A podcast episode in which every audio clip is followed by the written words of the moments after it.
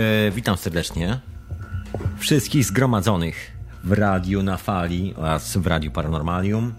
Ja na imię Tomek, a wy właśnie zaczynacie słuchać audycji Hiperprzestrzeń, czy też podcastu Hiperprzestrzeń, tudzież I don't know, żyjemy w nowoczesnych czasach, stare nazwy się kończą, nowych jeszcze nikt nie wymyślił. Także witam wszystkich bardzo serdecznie w dzisiejszej hiperprzestrzeni. Słuchajcie, jeżeli jeszcze ktoś e, z waszych przyjaciół, dziadków za ścianą, ktokolwiek jeszcze nie słucha tej audycji, to ja myślę, że to doskonały moment, żeby sobie przypomnieć, że należy tą audycję promować, rozsiewać, mówić ludziom, przekazywać z ust do ust.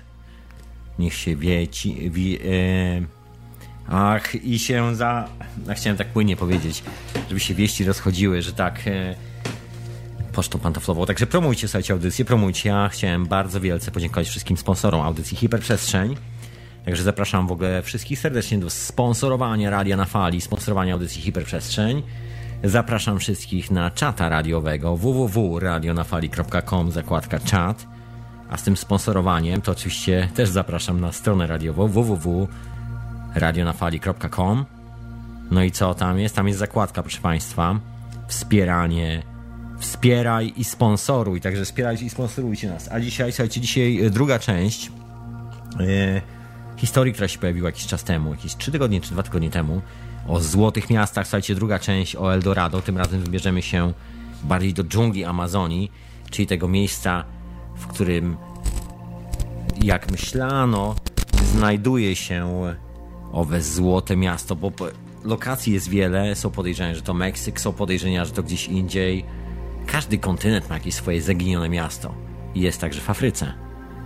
A my dzisiaj uderzymy do Amazonii. Nigdy tam nie byłem. No, czas najwyższy się czegoś nauczyć i dowiedzieć o tym miejscu, bo jak tam człowiek wyląduje, to już będzie coś wiedział, prawda? Dokładnie. Tyle chciałem powiedzieć. E, właśnie zapraszam wszystkich serdecznie do ściągania audycji Hiperprzestrzeń radionafali.com e, zakładka na górze w nawigacji audycje Hiperprzestrzeń ściągać. Ja polecam e, ostatnią rozmowę z Kubą Babickim. Mam nadzieję, że Kuba jak, e, jak będzie miał czas, to się odezwie i zrobimy jakąś kolejną audycję. A co, proszę Państwa, a co? To tyle a propos archiwum. Pozdrowiłem, powiedziałem wszystko. Słuchajcie, właśnie a propos apo hiperprzestrzeni, oczywiście zapraszam wszystkich na wieczorową porę. Na wieczorową porę, proszę Państwa. No i co? No dzisiaj właśnie, dzisiaj będzie o misjonarzach, będzie dużo różnych historii, będzie o tym, jak zdobywano rzekę Amazonkę, o takich historiach i troszkę takim porównaniu bo żyjemy, w, słuchajcie, chyba w bardzo podobnych czasach, dzieją się bardzo podobne rzeczy. I myślę, że to wszystko jest ze sobą bardzo mocno połączone w jakiś dziwny, tajemniczy, ezoteryczny sposób. Hmm, chciałem powiedzieć nielogiczny, albo jakoś tak. Także będziemy szukali tych wszystkich połączeń pomiędzy światem naszych przodków, a dzisiejszymi czasami i tym, co być może się wydarzy całkiem niedługo. Tym, co czeka nas za kolejnym rogiem, e, zakrętem naszego życia. W sensie cywilizacji, co nas spotka. Ale może chciałem powiedzieć. Okej, okay, to może słuchajcie, lekka przerwa na muzyczkę, moi drodzy. Ja przypominam, że słuchacie hiperprzestrzeni w Radiu na Fali, a dzisiaj o legendzie Złotego Miasta Eldorado. No to zanim jeszcze włączę muzyczkę, to powiem, słuchajcie, nakręcę taką atmosferę Słuchajcie, mamy dzisiaj cztery hipotezy właściwie i dzisiaj będę chciał poruszyć te wszystkie cztery hipotezy. Pierwszą hipotezą jest to, czy w ogóle takie miasta jak Złote Miasta, czy w ogóle takie Eldorado w ogóle kiedykolwiek istniało gdziekolwiek, w jakimkolwiek miejscu, a już szczególnie w Amazonii.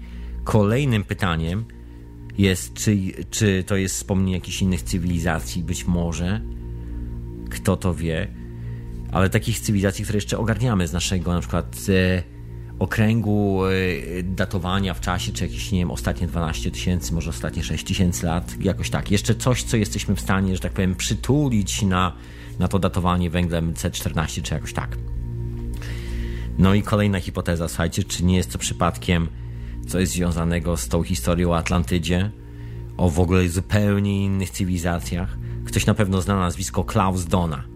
Bardzo ciekawy nie wiem, nie wiem jak nazwać, po angielsku się nazywa researcher, czyli poszukiwacz.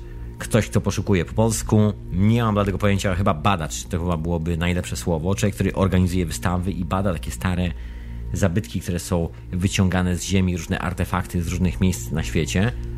No i są to z reguły takie artefakty, że włosy stają dęba i człowiek absolutnie nie ma pojęcia skąd to, to się wzięło, co to przedstawia, o co tu w ogóle wszystko chodzi i przeczytał w ogóle na dodatek całej oficjalnej, mainstreamowej teorii na temat tego, jaka historia spotkała naszą cywilizację i skąd się w ogóle wzięliśmy na tej planecie. A ostatnią hipotezą, którą będę chciał poruszyć, to jest ta hipoteza związana z tymi wszystkimi substancjami, które znajdują się w tych niesamowitych roślinach w Amazonii. A ta główna substancja nazywa się DMT. I co to może mieć wspólnego, słuchajcie, z złotymi miastami? Czy to ma coś wspólnego z jakąś tajemniczą złotą geometrią i katedrami w Europie? No nie, będziemy dzisiaj próbowali, słuchajcie, roz, e, rozkminić tą zagadkę, troszkę wgryźć się w temat Złotego Miasta i trochę szerzej go ogarnąć na tyle, na ile się da. Przypominam, że audycja jest jak najbardziej na żywo, moi drodzy. Ja sobie będę poprawiał mikrofon, nawet specjalnie, żeby mniej dmuchać do tego mikrofonu, a więcej mówić. No. No i oprócz tego, że jest na żywo, możecie oczywiście zadzwonić radionafali.com na Skype'ie. Taki z nas... Ja, przepraszam bardzo, muszę w ogóle wszystkie kable jeszcze poprawić chyba. No. Yy, nas, nasz adres na Skype to oczywiście radionafali.com. Także zapraszam serdecznie. To dajcie mi chwilę, zacznę, zacznę tą całą historię, opowiem wam sam początek tych wbić, no i później zaczniemy, myślę, drapać się w głowie i zastanawiać, co za tym wszystkim stoi, bo jest to jak, jakby nie spojrzeć, jest to jakiś rodzaj uniwersalnego mitu, który pojawia się w tak wielu miejscach, że no, człowiek powinien się podrapać po głowie. Myślę, że to jest dobra rzecz, nad którą warto by się zastanowić, że być może ma coś wspólnego z naszą codzienną egzystencją na co dzień, tu i teraz, moi drodzy. To co, to ja odrzucam notatki na bok, yy, przygarnę sobie inne notatki za chwilę. Na dzisiejszy temat, proszę Państwa, mam oczywiście przygotowaną całą tą historię, bo jak zwykle nigdy nie pamiętam dat, także sobie zawsze daty spisuję. A tymczasem, yy, moi drodzy, moi mili, troszeczkę muzyki, a ja oczywiście wracam po muzyce. A dzisiaj o Eldorado, Złote Miasta. Kto jest fanem złota? Kto jest fanem złota? Kto chce inwestować w złoto? To dzisiaj właśnie na ten temat. Dokładnie na ten temat. No właśnie. Czy wszyscy już się poczuli odpowiednio transowo, odpowiednio wystarczająco do podróży do dżungli? Słuchajcie, y, no to zaczynamy tą całą opowieść, a ja przypominam, że słuchacie hiperprzestrzeni w radiu na fali, która jest retransmitowana w radiu Paranormalium i nie tylko, którą na pewno ktoś jeszcze, ktoś z Was słucha tego teraz jako podcast gdzieś, no nie wiem gdzie, po prostu gdzieś na tej pięknej planecie Ziemia. Także pozdrawiam wszystkich serdecznie. No i wracam do powieści, słuchajcie, o Eldorado, Złotych Miastach. Jeżeli ktoś z Was y, słuchał pierwszego odcinka właśnie o Złotych Miastach, tym y, hiperprzestrzeni chyba sprzed dwóch tygodni, być może pamięta, tak szybko wspomnę, słuchajcie, tą historię o tym pierwszym misjonarzu, pierwszym białym człowieku, który przez przypadek, podczas kiedy Hiszpanie próbowali zaraz po odkryciu Hispanioli, czyli Dominikany, spenetrować dalej, co się dzieje dalej w głąb lądu i odkryć złoto. Jedna z wypraw została stracona, gdy przybiła do brzegu, spotkała się z wrogim nastawieniem ludności lokalnej, która postanowiła wziąć do niewoli tych, którym się nie udało uciec na statek z powrotem i z 26 wziętych do niewoli 24 zjadła rytualnie żywcem, znaczy nie żywcem, tylko po prostu piekła i zjadła, było tak zwany akt ludobójstwa. No jedna osoba została ocalona jako niewolnik tego plemienia. No i tą osobę spotkał nasz odkrywca Meksyku, e, kiedy przybył na Yucatan, czyli niejaki Manuel Cortez. E, no i generalnie cała historia o Złotych Miastach właściwie zaczyna się w sumie od legendy, którą ów e, misjonarz zaszczepił e, Cortezowi. Chociaż ta legenda gdzieś tam krążyła po Hispanioli oczywiście, legenda o Złotych Miastach. Ja przypomnę tą legendę troszeczkę, bo ta legenda brzmi dokładnie tak, że lata te, że gdzieś w środku dżungli, nie wiadomo gdzie, gdzieś tam, gdzieś tam pokazywano ręką daleko niezbadane, w ogóle nigdy niezbadane, nieprzybyte rejony, zielone, w głąb kontynentu, że gdzieś tam jest takie miasto, w którym jest tyle złota, że król tego, tego miasta czy królestwa jest obsypywany cały złotem e, z samego rana, ubierany złoto, następnie wieczorem jest obmywany z tego złota w specjalnym jeziorze i że wszystko lśni ze złota, że jest samo złoto, samo złoto. No i się okazało, że przybysze z Europy, którzy mają swoją własną religię, a ich religią jest e, materializm i więcej złota, generalnie. Znaczy wierzą tam swojego Boga i tak dalej, oczywiście są to wysłannicy Watykanu, no ale generalnie taka rzeczywistość, że wierzą po prostu, wyznają bożka o nazwie złoto i srebro. Także wylądowali w Nowym Świecie. No i ta legenda zaczęła się rozprzestrzeniać.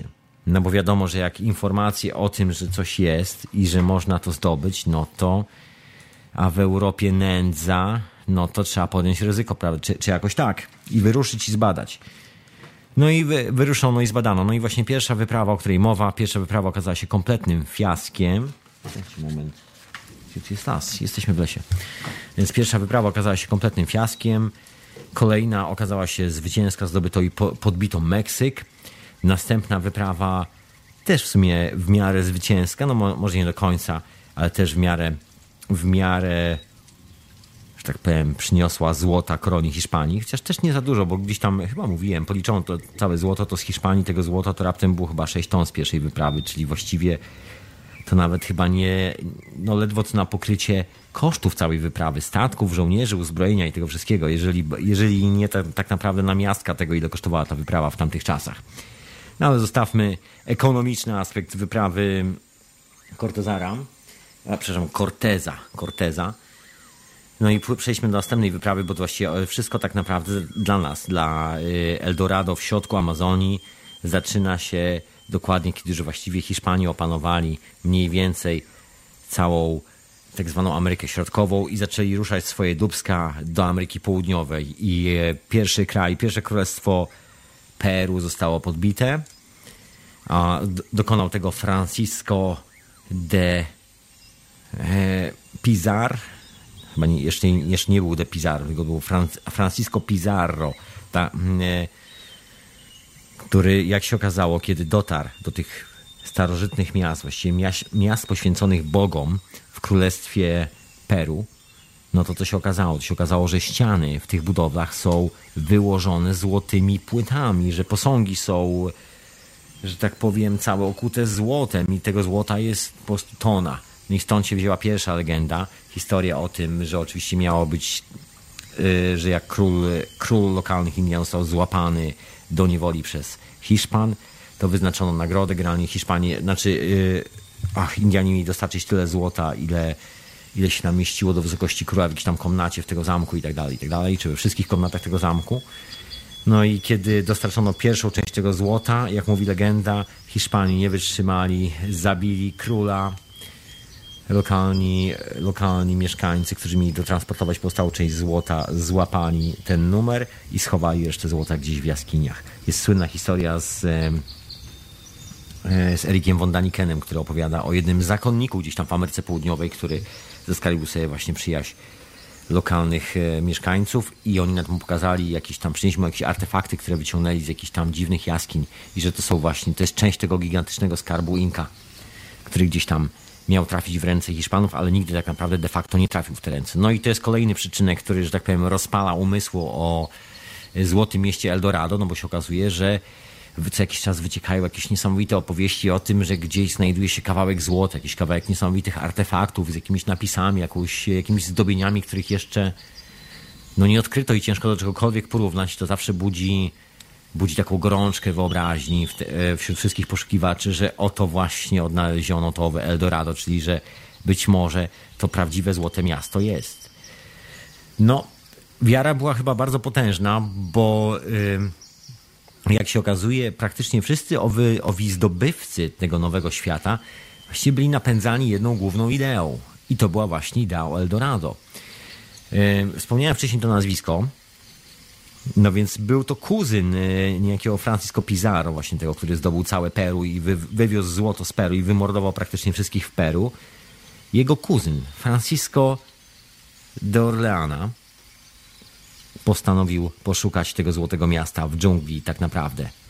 ponieważ wszyscy ci zdobywcy w tamtych czasach, wszyscy ci ludzie z Europy, oni naprawdę wierzyli w to złote miasto, słuchajcie, i to nie była cza legenda, wysłano na każdym statku był oczywiście przedstawiciel Watykanu, ponieważ w ogóle ta legenda o tym, że gdzieś są jakieś złote miasta, była znana, że tak powiem, w tajemnych kręgach, tudzież w kręgach, które posiadały dostęp do map i widziało o tym, że jest drugi kontynent i że można płynąć przez Atlantyk i że coś tam się spotka, a nie wróci dookoła albo spadnie z ziemi, bo jest płaska.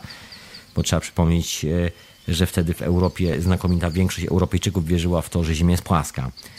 Były to czasy, kiedy palono na stosie za twierdzenie, że na przykład są inne galaktyki, albo że są inne słońca, albo że, że w ogóle na przykład mieszkamy w systemie heliocentrycznym, czy jakoś tak. No, realnie za to się płonęło na stosie w tamtych czasach. Wtedy panowała inkwizycja, ale jednocześnie odkrywano nowy świat. No i oczywiście na każdym z tych statków i na każdej wyprawie był przedstawiciel Watykanu, coś w rodzaju jak w dzisiejszych czasach przy każdej korporacji jest pracownik e, amerykańskiej agencji wywiadowczej z reguły, albo brytyjskiego wywiadu, jeżeli ta korporacja pochodzi z tak zwanego cywilizowanego w cudzysłowie świata, no to dokładnie tak samo w tamtych czasach na każdym ze statków było oczywiście dwóch czy trzech księży, z reguły jezuitów, których zadaniem było raportowanie tego, co znaleziono, jakie złoto znaleziono i tak dalej, spisywanie, pilnowanie map i tak dalej. No, e, no i prób, i część tych legend, słuchajcie, wzięła się właśnie od owych misjonarzy, którzy właściwie byli taką forpocztą cywilizacyjną. Byli wysyłani, byli coś w rodzaju mięsa armatniego, byli po prostu wysyłani na takie najbardziej odległe przyczółki, żeby podbijać, krzewić chrześcijańską wiarę i tak dalej. Inna sprawa, że mieli potężne wsparcie i zaplecze swojego protektora, czyli Watykanu oraz królów, których reprezentowali.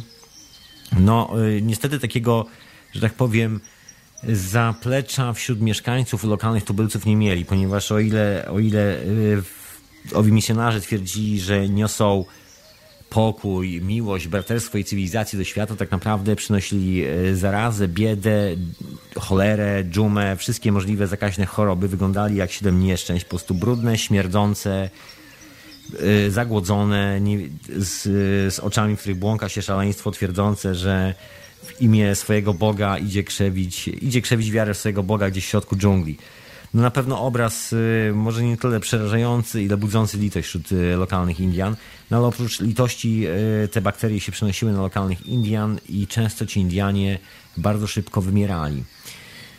No ale czasami się udawało, że ci misjonarze gdzieś tam się douczyli jakichś tam języków lokalnych na rzeczy, no i gdzieś te informacje o tych, o tych, o tych złotych miastach przetrwały i ciągle podsycały wszystkich tych e, odkrywców. Na że teren trudny, odkrywców tych tak naprawdę nie było aż tak, przynajmniej na początku wielu. No pierwszy był w 1542 Don Francisco de Orleana, czyli ten pierwszy, pierwszy szalony Hiszpan, który ruszył z wyprawą odkrycia złotych miast i w ogóle do płynięcia do Atlantyku, bo ci ludzie widzieli, yy, oczywiście nikt tego oficjalnie nie mówi, to jest tylko i wyłącznie, moi drodzy, moja prywatna spekulacja, ponieważ mieli papiery albo z Watykanu, albo skądś. Prawdopodobnie Watykan miał mapy i dalej pewnie ma mapy Nowego Świata. Generalnie wiedzieli, że do rzeczy tej wielkiej rzeki, która zaczyna się zaraz za górami, kiedy się przejdzie, e, kiedy się przejdzie wszystkie te góry w Peru, prosto od e,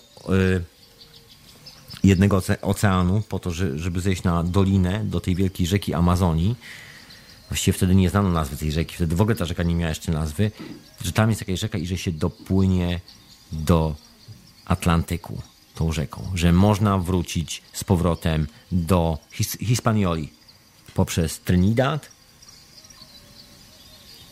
czy jakoś tak. Takie były plany. Ja podejrzewam, że mieli mapy, tudzież e, no nie wiem, wydaje mi się, że nikt nie był w tamtych czasach tak szalony, żeby, żeby płynąć, e, żeby być po prostu aż takim wariatem, aż tak do końca zwariowanym.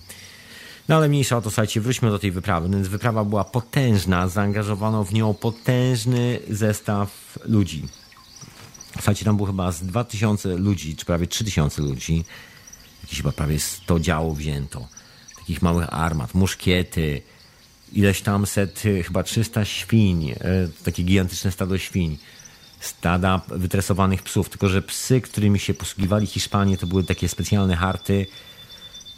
Ja jeszcze jeden gatunek psów zapomniałem, ach, nieważne, granie takie psy obronne, które tresowano po to, żeby zabijały ludzi. One generalnie zjadały ludzi. Te psy żywiono y, ludźmi. Generalnie to była taka, tak się, tak wyglądały wtedy, wtedy czasy, że Hiszpanie właśnie w taki sposób dokarmiali swoje psy, szczując je na Indian. No i grali mieli te psy i jeszcze dodatkowo jakieś około 60 koni.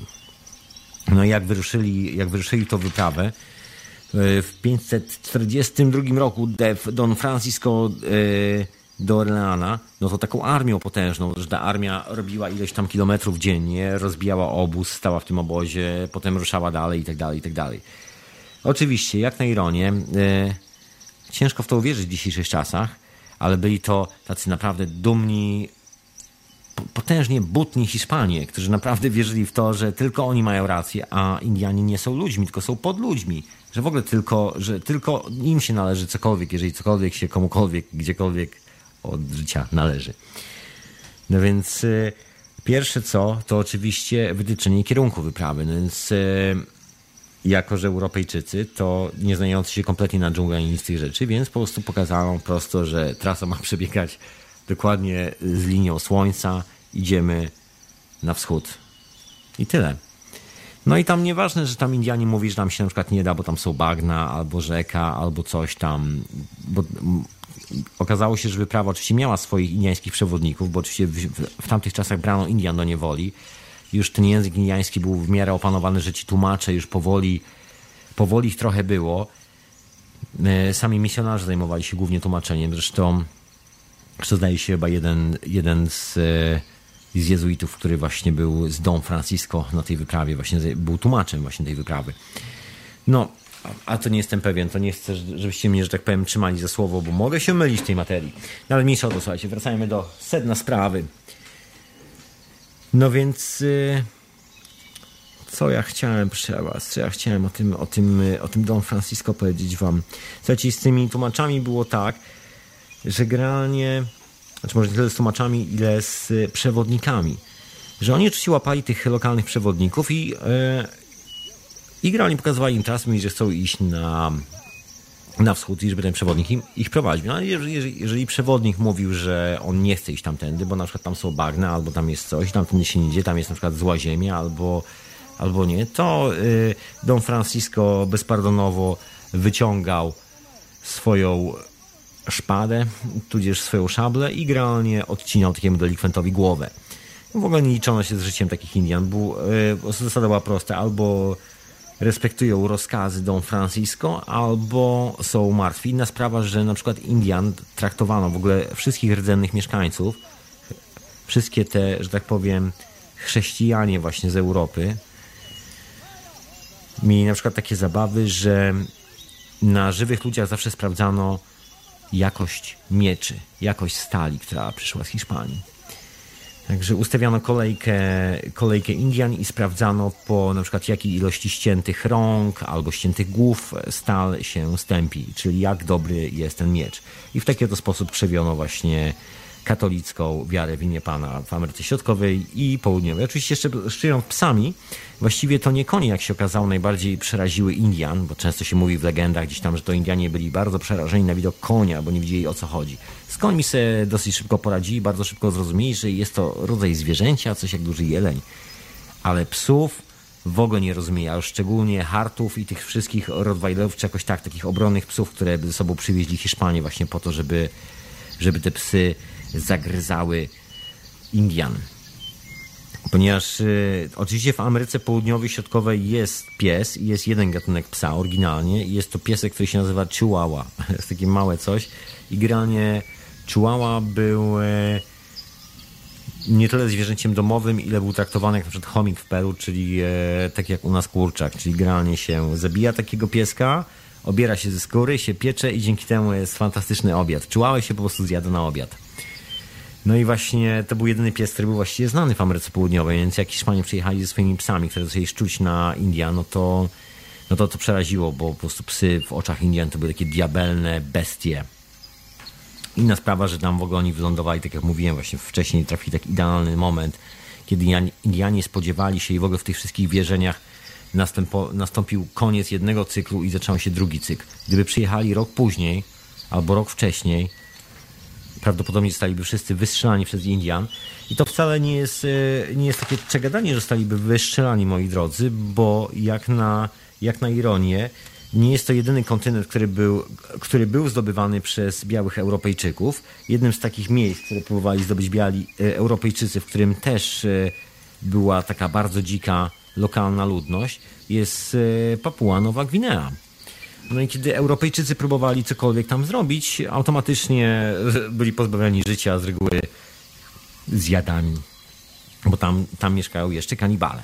Ich czaska, czaszki były suszone na słońcu, następnie gotowane w takim specjalnym wywarze, żeby zmniejszyły rozmiar, żeby były bardzo małe i wtedy te czaszki e, służą jako amulety gdzieś tam w, e, jakiegoś specjalnego wodza w jego szałasie. To są czaszki wrogów, które ich e, plemię zjadło i posiadło ich moc. Także tam się okazało, że tego okienka w czasie i w wierzeniach nie ma, że nikt się nie spodziewa nadejścia Mesjasza.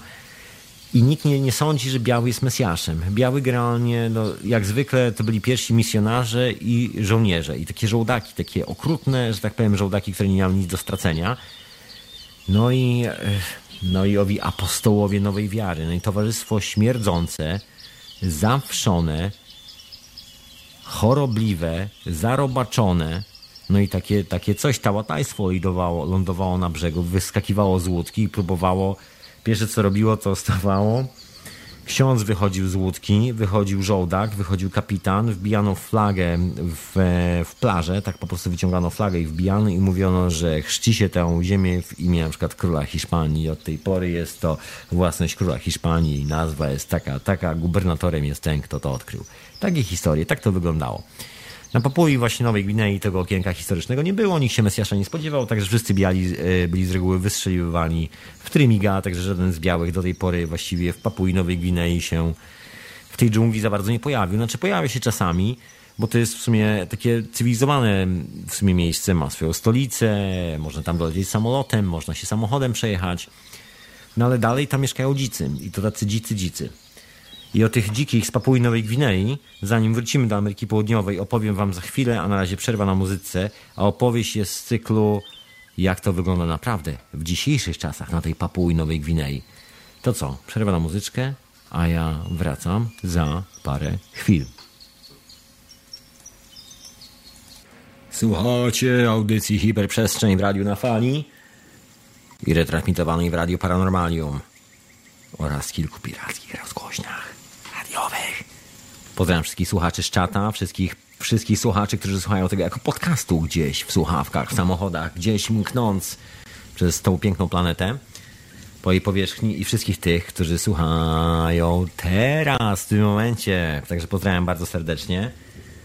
Hello, to ja. A dzisiaj jest o Eldorado, Złotych Miastach. Słuchajcie, to z tym tematem lecę, bo opowieści jest co niemiara zatrzymaliśmy się na Papui Nowej Gwinei, że nigdy nie udało się jej zdobyć. Tak jest prawda, słuchajcie, Papua Nowa Gwinea, jako że mieszkańcy byli butni, dumni i mieszkali w dżungli i nigdy nie dali z siebie zrobić niewolników, nie jest jedynym takim miejscem. Podobnie było na przykład w Chinach, podobnie było w Japonii, gdzie brytyjskie imperium z, że tak powiem, wykruszyło swoje zęby pomimo prób zdobycia, nawet czasami się udawało, mniej lub bardziej.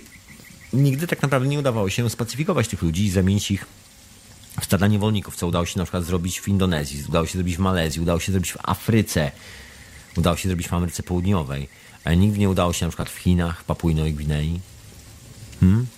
w Japonii, w takich miejscach. Um, no i taka była, słuchajcie, i z, ale wracając do naszej dżungli, wracając do dżungli i tej historii tego, że akurat e, idealnie Hiszpanie trafili w taką idealną lukę historyczną, oprócz tego, że trafili na doskonały mit o Veracoce, czyli białym Bogu, który przyjdzie i wyzwoli wszystkich od e, złych i głupich pomysłów, e, które się czasami pojawiają gdzieś tam na świecie, w głowach innych ludzi. No i się okazało, że jak człowiek spędzi troszkę na oceanie, przypłynąć, to słona woda, wiatr i to smaganie, to każdy się robi, że tak powiem, śniady i blondyn, jak ktoś żeglował po oceanie, to wie jak to jest. To każdy schodzący z łódki tak wygląda.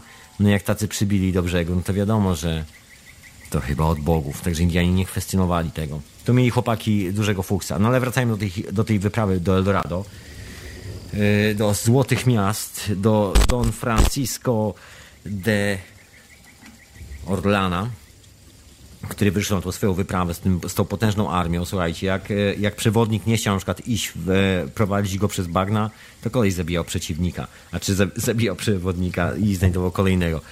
Fenomenem tej wyprawy było to, że ci ludzie na przykład umierali z głodu podczas tej wyprawy, ponieważ szli przez dżunglę, w której właściwie urodzaj jedzenia się nigdy nie kończy. W dżungli jest zawsze coś do jedzenia.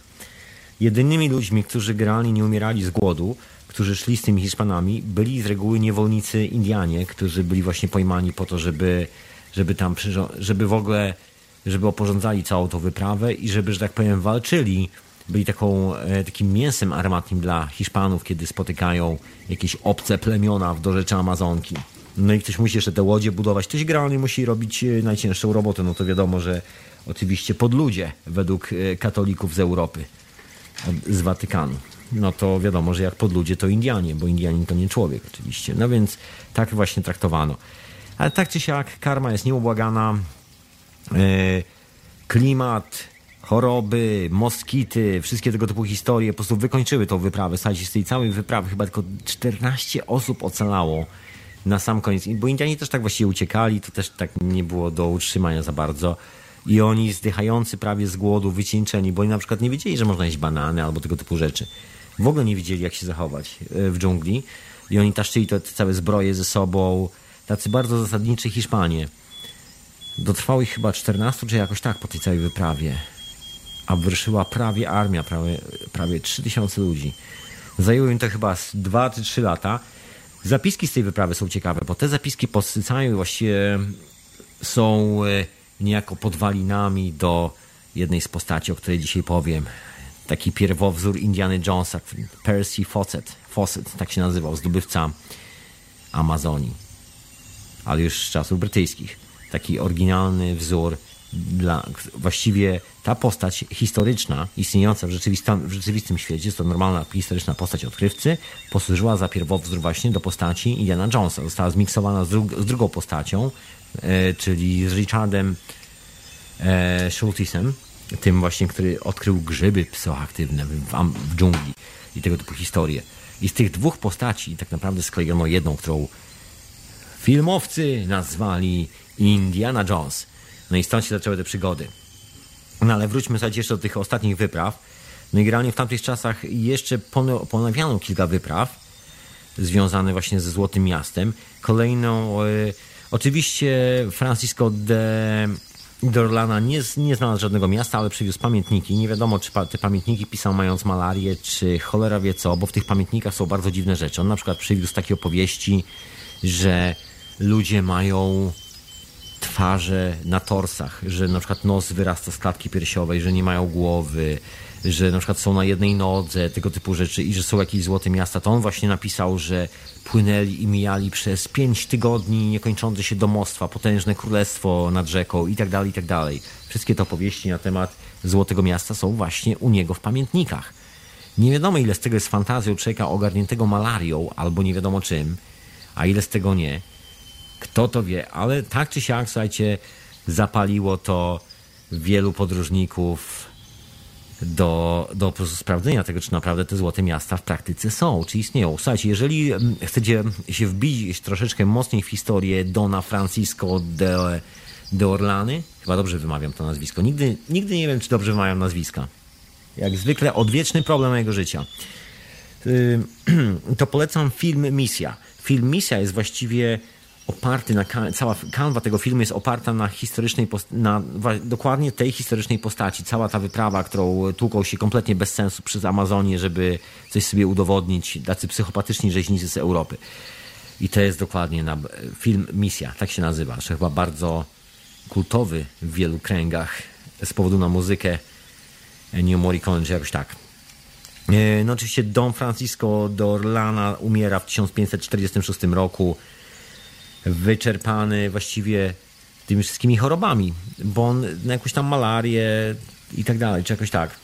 Przynajmniej tak mu głoszą pamiętniki, że jego stan zdrowia był po prostu fatalny i wyczerpany, zmarł raptem dwa lata po tej swojej wyprawie, czy rok chyba po, po, po tej wyprawie, bo ona też ileś tam trwała. Oczywiście udało mu się wypłynąć e, tą Amazonką do Atlantyku i wrócić z powrotem przez wzdłuż wybrzeży Wenezueli do Hispanioli.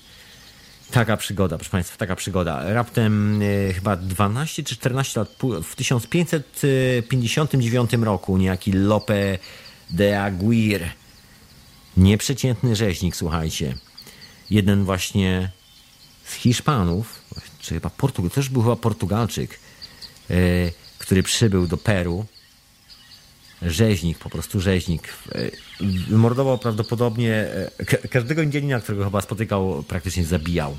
Człowiek znany był, miał po prostu bardzo w nie, odszedł w niesławie, tak? Ale nawet takiej potężnej, nawet w tamtych czasach, gdzie właściwie każdy z tych gubernatorów, każdy z tych wielkich białych panów, który przybywał z Europy, był nieprzeciętnym rzeźnikiem na poziomie doktora Mendele, tak co najmniej, no to ten to ponoć był takim największym rzeźnikiem.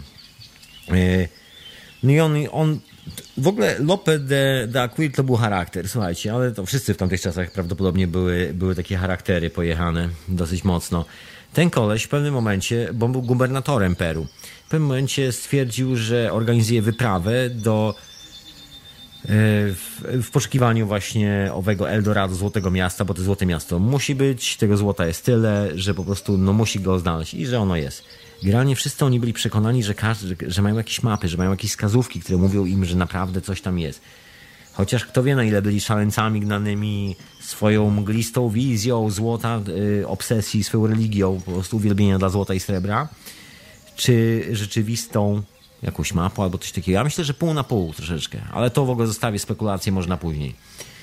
No i słuchajcie, Lope de, de Aguirre e, ruszył z tą wyprawą, też zebrał jakieś prawie 2000 ludzi, czy jakoś tak, i ruszył w wyprawę po to, żeby odkryć złote miasta w, w dorzeczce Amazonii. Właśnie, a w międzyczasie, bo oczywiście Don Francisco de Orlana y, pierwszy w swoich pamiętnikach opisał kobiety, które sobie obcinały pierś, żeby móc strzelać z łuku, czy jakoś tak. Czy plemię kobiet nie pamiętam już dokładnie, czy one w jego opisach sobie obcinały pierś, czy nie, ale granie było plemię walecznych kobiet, od którego oni, Hiszpanie, dostali łupnie i musieli się salwować ucieczką. Część z nich zostało zabitych przez te kobiety, czy jakoś tak. I stąd właśnie wzięła się nazwa rzeki Amazonka od tych, od plemienia tych walecznych kobiet, które z podziwem opisał właśnie Don Francisco de Orellona w swoich pamiętnikach.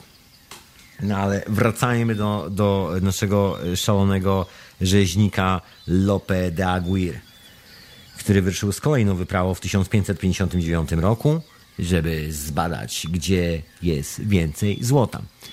No i ruszył. Ten to już w ogóle był rzeźnik. Ten to, to miał taką zasadę, że każde plemię Indian, któremu się nie podporządkowało, nie nakarmiło i nie oddało wszystkiego, co miało, było wycinane w pień.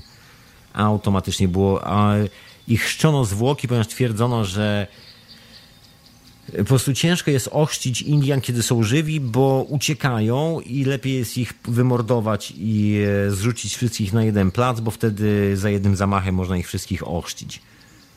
No i generalnie tak też robiono. Także taka była zasada.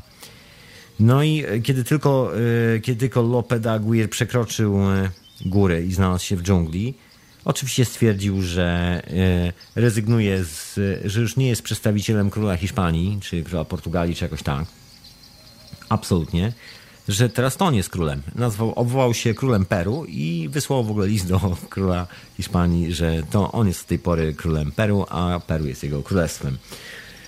No i, i on ma swoją armię i tak dalej. No i generalnie armia, że tak powiem, stanęła przed y, faktem dokonanym. No stwierdzili, że zostają z kolesiem, no bo co mają robić? No są w środku dżungli, to jest jedyny dowódca, jakiego mają obwołał się królem Peru wbrew e, łamiąc, e, łamiąc po prostu prawo, bo normalnie to oni w tym momencie wszyscy stawali się, że tak powiem, e, automatycznie skazańcami, ponieważ każdy, kto się przeciwstawił koronie, a szczególnie w koloniach, automatycznie był martwy. Nie było innego wyroku niż kara śmierci za po odmowę służenia koronie, w ogóle za zdradę wobec korony. Nie, nie do pomyślenia, żeby ktoś ocalał takie coś.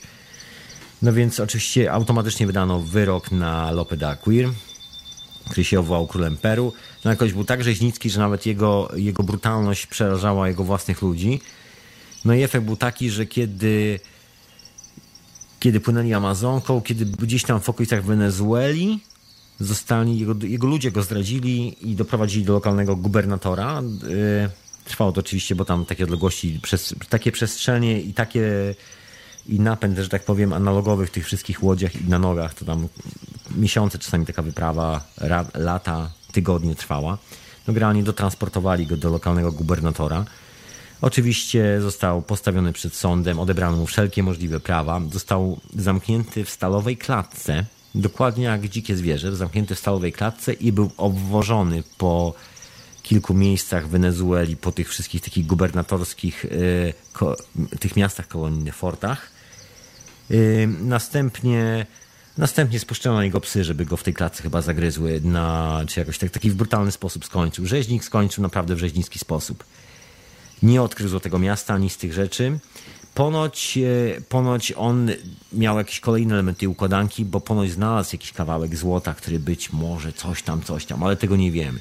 No kolejna wyprawa była raptem właściwie niecałe 100 lat później po nim, w 1637 do 8 roku trwała chyba przez cały rok i to był niejaki Pedro Teixeira, który też wziął taką potężną wyprawę, ale on zrobił to zupełnie w inny sposób. Ponieważ już 100 lat później Amazonia, dalej właściwie Amazonka i cała ta dżungla była kompletnie nieznana. Właściwie nikt nie wiedział, co tam jest. Ludzie myśleli, że na przykład jest wielkie, e, że w środku kontynentu może być gigantyczne jezioro na przykład, albo gigantyczne morze, albo nie wiadomo co. Właściwie nikt nie wiedział, co tam jest, bo nikomu się nie udało przebyć tego, e, tego obszaru. Jedynym dostępem jedyną, jedyną drogą w ogóle, żeby gdzieś tym wetrzeć się tak głęboko w ląd, była właśnie rzeka Amazonka. No i o ile te, te, te, właściwie cztery wyprawy, które się, właśnie trzy wyprawy, które się odbyły wcześniej, e, przepraszam bardzo, dwie w 1542 w 59, dwie wyprawy, które się odbyły, oczywiście robiły mapy, także po tych mapach płynął e, Pedro Teixeira, tylko że on płynął z drugiej strony. On postanowił popłynąć do Iquito, a nie w drugą stronę. Czyli postanowił zacząć od Atlantyku. Wziął ze sobą 37 ciężkich dział, słuchajcie, wziął ze sobą gigantyczną armadę statków, bo inna sprawa była taka, że 100 lat później to moment, gdzie Amazonia wpływa, właściwie wypływa do, do Atlantyku, był już miejscem opanowanym przez Holendrów, Anglików. Generalnie były forty i każdy ze sobą wyrywalizował. Trwały walki, czasami strzelano do przepływających statków z obcą banderą, także generalnie udało, trzeba było się po prostu, żeby wpłynąć do rzeki Amazonka, trzeba było się przedzierać, czasami stoczyć jakąś walkę, wpływając do tej rzeki. Takie czasy były. Nie było, że łatwo. No i oczywiście się, udało i wpłynięto, no i słuchajcie, udało się dotrzeć, też oczy, oczywiście z jakimiś stratami, wycieńczeni czy jakoś tak. Udało im się dotrzeć w drugą stronę, od Atlantyku płynąc w górę rzeki do Ikito. I to był pierwszy raz, kiedy udało się opisać, sklasyfikować i nazwać rzekę, że to jest właśnie Amazonka i że po obu stronach jest dżungla i że żadnego złotego miasta nie znaleziono i nie znaleziono też śladów żadnej żyjącej cywilizacji, poza oczywiście plemionami Indian, które, które zamieszkują dookoła rzeki. No i wtedy oficjalnie stwierdzono, że właściwie w dorzeczu Amazonki żadnej e, wielkiej cywilizacji nie było, no i w tym momencie zapadła klamka nad tym słynnym Eldorado. W tym momencie Eldorado stało się już tylko i wyłącznie mitem fascynującym psychopatów, e, albo tych, którzy mają dużo wolnego czasu i lubią się drapać tam, gdzie ich nie spędzi. Czyli na przykład lubią iść w góry, albo do dżungli, albo do lasu, albo gdzieś tam i lubią to robić nałogowo. A my zrobimy drogą, drobną przerwę, moi drodzy. Przypominam, że słuchacie audycji Hiperprzestrzeń. Ja na imię Tomek. Dzisiaj kolejna część o Złotych Miastach, kolejna część hipotez, czy te Złote Miasta, Eldorado w ogóle istnieje i czym może być, jeżeli istnieje. Jeżeli istnieje, no właśnie. To co, jakaś muzyczka. Przypominam, że słuchacie Radia na Fali oraz w Radiu Paranormalium, które transmituje hiperprzestrzeń. I nie tylko. Pozdrawiam wszystkich słuchaczy bardzo serdecznie. Sieram, param, papram. I pozdrawiam tych, którzy są na czacie oczywiście. あ。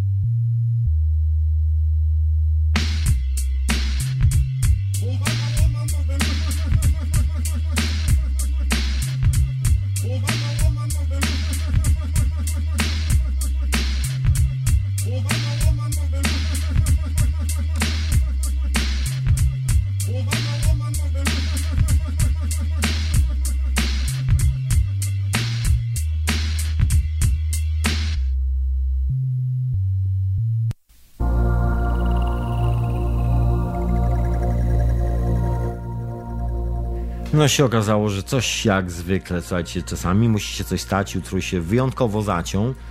Słuchajcie, to może zróbmy tak. To my tu wracamy oczywiście do... Yy, jesteśmy cały czas w hiperprzestrzeni. I może jak ten się zaciął, to ja mam taką specjalnie dla was, specjalnie na dzisiejszy temat. Chciałem puścić później, to może niech poleci teraz. Piosenka prosto z amazońskiej dżungli. W sumie prosto właściwie z Iquitos, z tego miasteczka, o którym mówimy.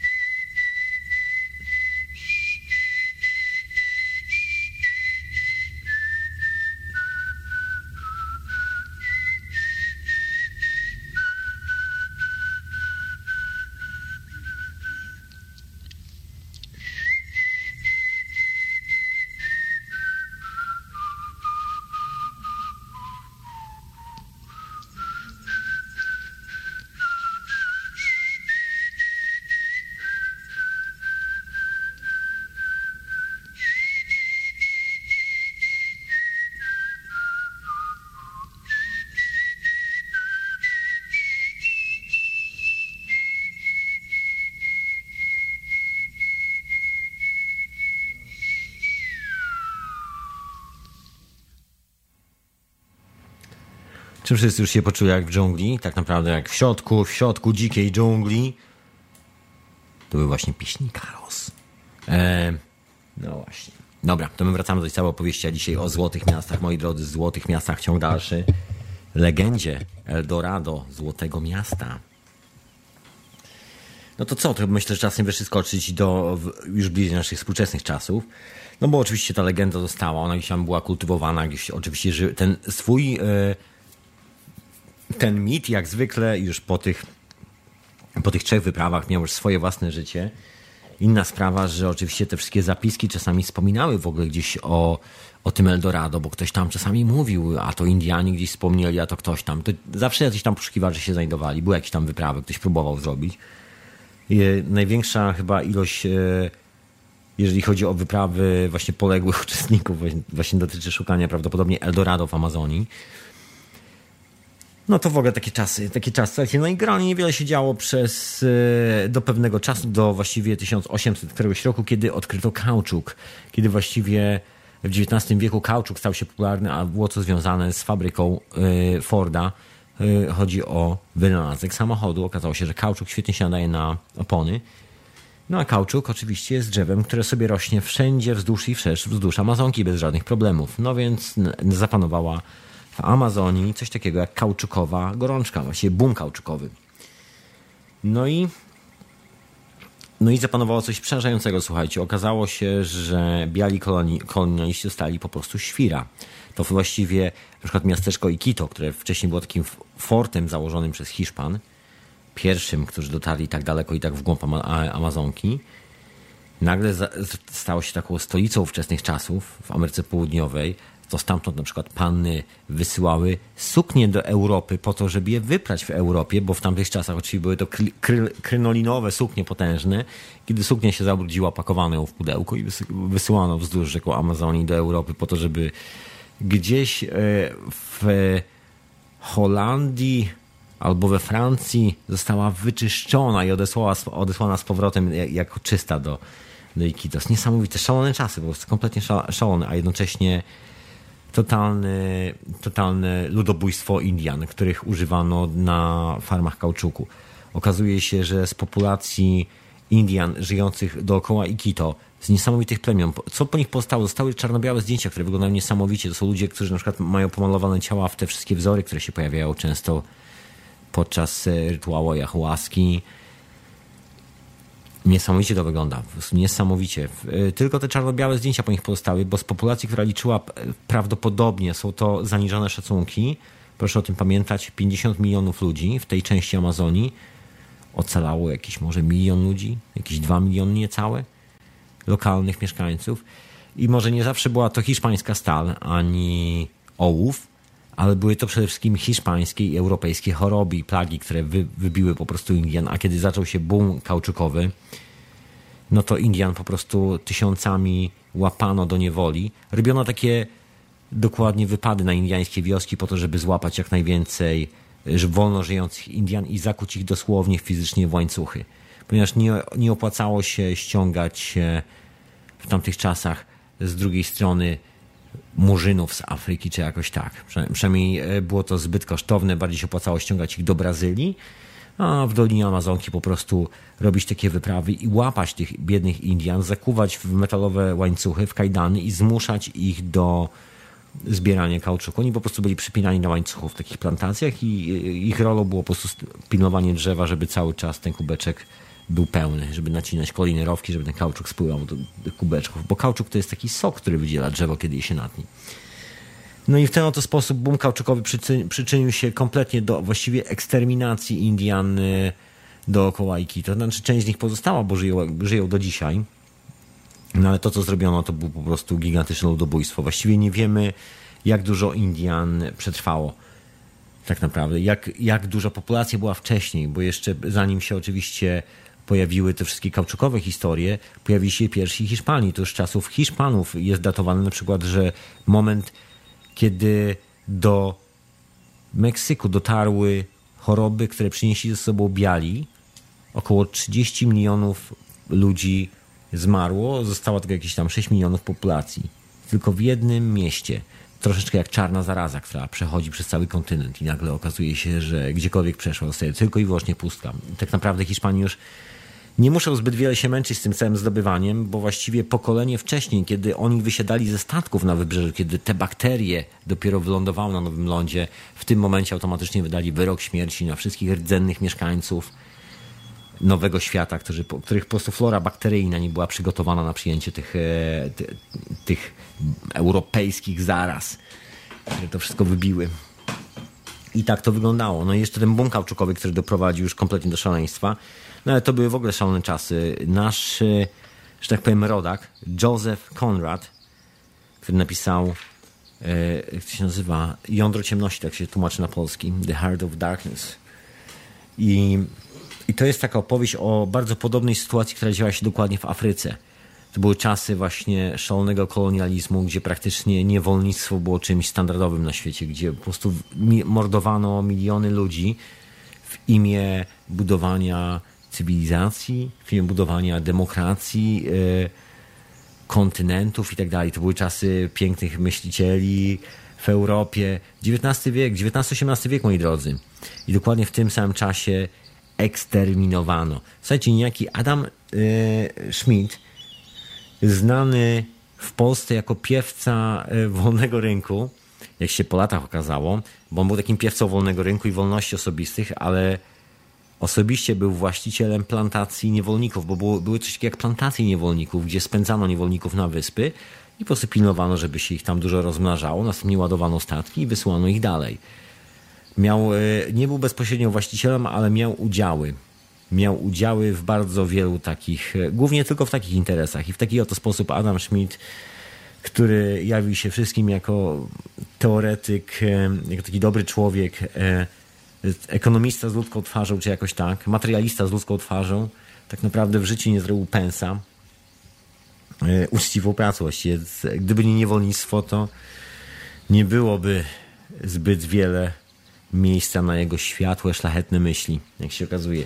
No ale też opowieść nas zupełnie inną historię, a my wracamy, słuchajcie, do dżungli. No i w tamtych czasach pojawia się, właściwie troszkę później, pojawia się tuż pod koniec tego wszystkiego, pojawia się postać Percy, e, Percival e, Foswet. Kto to jest? Percival Foswet to jest taki brytyjski podróżnik, właściwie o w historii jest określany jako ostatni taki legendarny wielki podróżnik, facet, który brał kapelusz, torbę, strzelbę, paczkę amunicji, przegryzał coś tam zębami, spluwał i mówił jadę zdobyć ten e, ląd. I go zdobywał. I to był taki koleś. Ale on w przeciwieństwie do e, innych do poprzednich zdobywców miał już troszeczkę inne podejście do sprawy. Słuchajcie, był też, bo on był członkiem na dodatek brytyjskiego klubu, e, jak to się nazywa? Słuchajcie, zaraz chyba sprawdzę. Muszę tutaj się troszkę. E, brytyjski. Oh man, to jest takie bardzo elitarne towarzystwo. E, taki klub, klub eksplorerów, e, do którego należy bardzo, bardzo wielu sławnych ludzi, którzy generalnie bijają się po świecie. Nie pamiętam, jak to się nazywa. E, zaraz sobie przypomnę, czekajcie, zaraz sobie przypomnę. Man. No nieważne. To, to królewski Fajnie wszystko się nazywa królewskie. Yy, dobrze, żartowałem. No mniejsza o to, słuchajcie, mniejsza o to. No i generalnie ten koleś na jednym zebraniu tego klubu rzucił ten, ten, pomysł, że jedzie odkrywać właśnie Złote Miasto, bo się okazuje, że zdobył jakieś mapy i chce to sprawdzić i tak dalej, i tak dalej. A też jeszcze były czasy właśnie kauczuku, kiedy była ta gorączka kauczukowa, kiedy okazało się, że prawdopodobnie w amazońskiej dżungli jest masa naturalnych skarbów przyrody, które można wyciągnąć stamtąd bardzo tanio, praktycznie za darmo, jeżeli nie w ogóle za, jeżeli nie w ogóle jeszcze z dopłatą, bo Indianom nie trzeba płacić, a jak się buntują, to się po prostu ich morduje i tyle. Także wszystko jest y, za darmo. Można kraść ile, ile po prostu da się tylko wynieść stamtąd na własnych plecach. I to wszystko. Żadnych limitów. No i trzeba zbadać teren, bo teren dalej jest nieznany. Dalej jest teoria, że w środku jest na przykład e, jezioro albo góry. Nikt właściwie nie wiedział, co, się znajduje w środku Amazonki, skąd się, skąd się te wszystkie rzeczy biorą. No i Percival postanowił to zbadać. Nie? Zgłosił do towarzystwa, Królewskie Towarzystwo Geografi Geograficzne, jak to się nazywa? Ach. Zgłosił się do tego towarzystwa z planem na zrobienie takiej ekspedycji, odkrycie źródeł e, starożytnej cywilizacji, w ogóle Eldorado. Generalnie plan był taki, by odkryć Eldorado i sprawdzić, co się, co się kryje w Amazonii. No więc ruszył na wyprawę wyprawa była niesamowitego, że Percival był troszkę innym kolesiem e, że Percival był troszkę innym kolesiem niż wszyscy pozostali odkrywcy. Właśnie dostałem wiadomość, że nie włączyłem radiowego Skype'a. Przepraszam bardzo, już przełączam radiowego Skype'a. Ale mam nadzieję, że się miło słucha, także trudno. E... tu się przełączam na radiowego Skype'a, moi drodzy. Dobra. No dobra, dobra, to ja lecę dalej z tym Percivalem, bo historia, słuchajcie, czasu mało, czasu mało, opowieści jak zwykle wiele i wiele barwnych podejrzewam. E... O, kataloga. Okej, okay, jesteśmy z powrotem. Jestem, jestem, jestem już na radiowym czacie, także, czy nie, czacie, na radiowym Skype, także za parę chwil, za parę chwil zapraszam do dzwonienia. Okej. Okay. No i ten Percival Fawcett, moi drodzy, pojawił się w dżungli i postanowił zrobić te wyprawy. I zrobił te wyprawy. Tylko, że to był facet, który miał trochę inne podejście do tej całej wyprawy. Inna sprawa, że był takim zawodowym podróżnikiem, był takim klasycznym zdobywcą. Jeździł w te dzikie miejsca, uczył się, jakie rośliny są jadalne, jakie są niejadalne.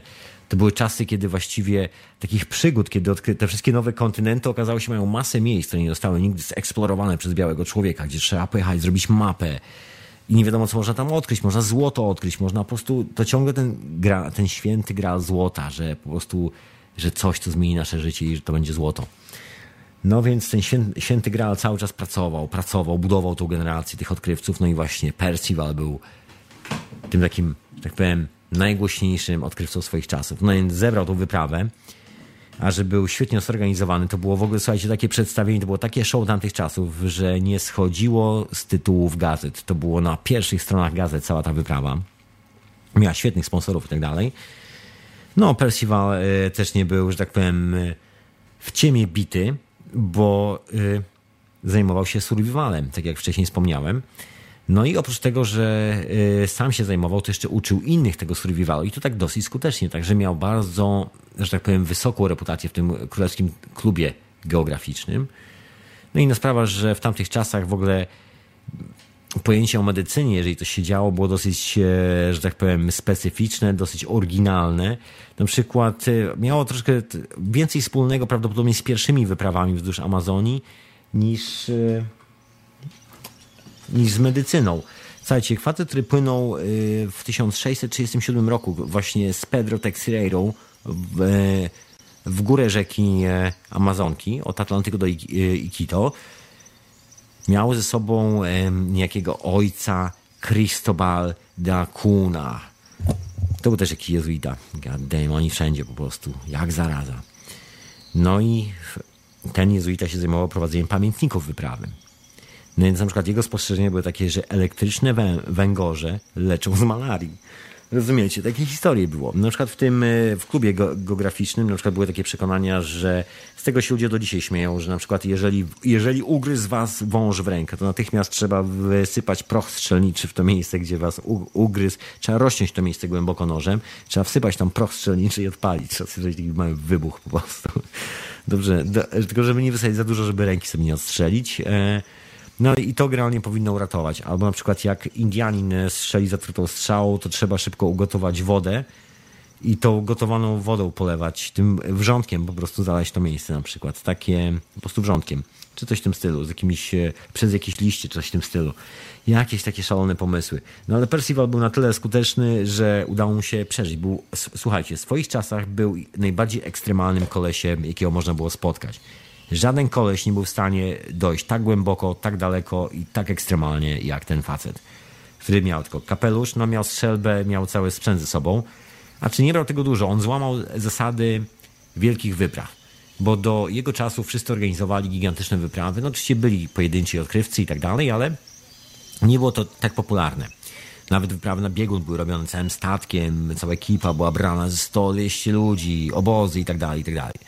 A ten koleś po prostu brał 12 kolesi ze sobą, bardzo, bardzo mały, e, bardzo mały zestaw. Przede wszystkim znał lokalne języki, bo nie był w ciemie bity, jak powiedziałem, czyli generalnie radził sobie z tłumaczeniem i rozmawianiem z Indianami.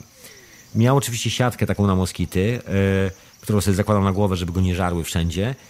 I gdzieś w jego pamiętnikach jest świetny zapis, że koleś był naprawdę, no miał jaja, jak to mówią, ze stali jak wspominali w pamiętnikach ci, którzy z nim podróżowali. Rymuje i nawet nie czuje. No jako, że miał jaja ze stali, to na przykład do wioski Indian wchodził dokładnie w taki sposób, że po prostu wchodził, ściągał tą swoją białą, e, białą osłonę na głowę, którą miał na głowę, tą siatkę z głowy, podnosił obydwie ręce do góry i po prostu machał. Tak jakby machał białą flagą w jednym ręku, tak na, na dzień dobry, tak po prostu machał. Wchodził i machał, po prostu nie przejmując się niczym. No i tak dosłownie w pamiętnikach jest zapis o kolesiu, e, dosłownie uży słowo nut, że jest po prostu po angielsku, że jest taki orzech, że jest po prostu, twa, jest po prostu twarde. Jaja ze stali. Tak można było to powiedzieć w języku polskim. Taki był koleś. E, no i oczywiście robił te wyprawy. Oczywiście twierdził, żeby nikt nie podążał jego wyprawami, że nie, niewielu jest białych ludzi, którzy potrafią w ten sposób funkcjonować. I to prawda, bo on właściwie całe swoje sukcesy zawdzięczał temu, że miał świetne kontakty z Indianami, że tak naprawdę to indiańscy przewodnicy go, że tak powiem, oprowadzali po dżungli, a nie on sam siebie oprowadzał po dżungli. E, no i słuchajcie, zrobił tą pierwszą wyprawę. Wyprawa Percivela Fosseta. I on generalnie dowiedział się o tym micie Eldorado i ten mit Eldorado go strasznie, że tak powiem, podkręcił. Inna sprawa, że takie czasy, wiecie o co chodzi, wszystkie te fantastyczne powieści w 1840 czy 60 latach pisane przez Verne, całe te no, takie czasy były, takie czasy. Zdobywcy, podróżnicy, tajemnice, niezbadane cywilizacje pojawiające się w dżungli, co chwilę jakieś niesamowite doniesienia ze świata. Takie czasy, no nic tylko być Indianem Jones. Więc koleś postanowił zrobić to po prostu Eldorado i zostać tym, tym odkrywcą tego Eldorado. Tylko, że wtedy to nazywano już troszeczkę inaczej i nazywało się to Zagubione Miasto Z. Nie wiem dlaczego Z, ale tak to się nazywało. The Find to Z. E, ekspedycja nazywała się Ekspedycja do znalezienia miasta Z, starożytnego, zagubionego miasta, które, e, które jak wierzyli, miało być tym Eldorado, miało znajdować się w dżungli Brazylii. Dokładnie. I gdzieś tam miało być. No i ten właśnie ogarnięty miłością do niczego, Percival Harrison Foswet postanowił to zbadać. No więc ruszył, się zbadał, nie znalazł, z pierwszej wyprawy wrócił, nie znalazł, ale za to wrócił z informacjami, że coś jest e, na rzeczy.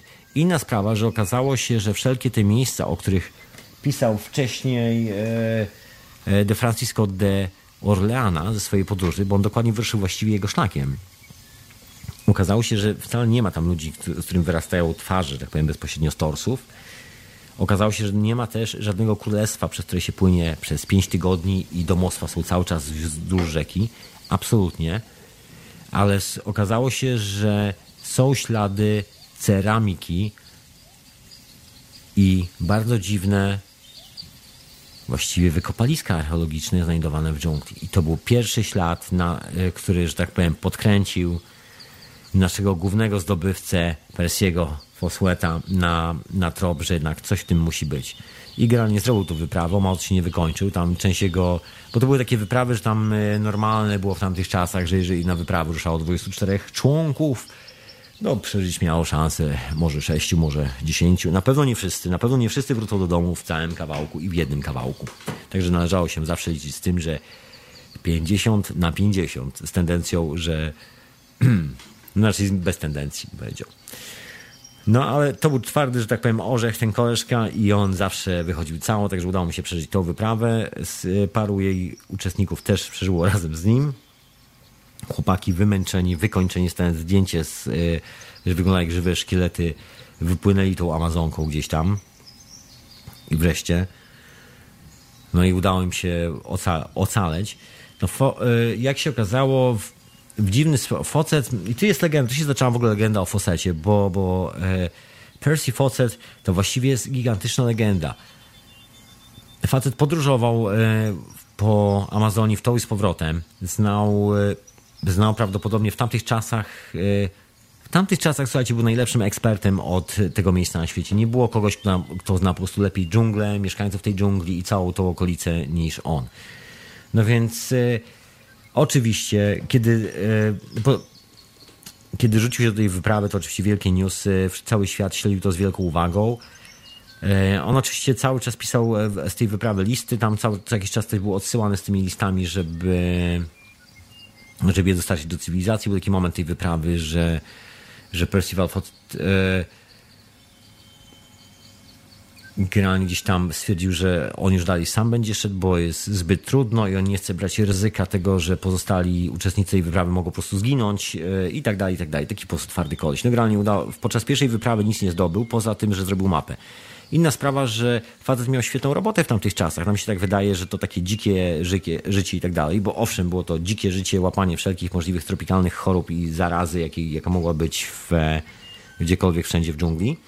Ale z drugiej strony facet pracował właściwie dla największej korporacji w tamtych czasach, bo jego zadaniem było zrobienie tej wyprawy, sprawdzenie, gdzie rzeka dopływa i yy, po prostu ustalenie, go, ustalenie granicy. Właściwie tak naprawdę nie były to wyprawy tylko i wyłącznie, żeby zrobić, żeby odnaleźć Złote Miasto. Jakby jednym takim głównym punktem było na przykład ustalenie granicy pomiędzy Peru, Brazylią, a bodajże Wenezuelą, czy jakoś tak, która przebiegała w dżungli. Właściwie nikt nie wiedział, co tam tak naprawdę w tej dżungli jest, czy tam jest właśnie owo jezioro na przykład.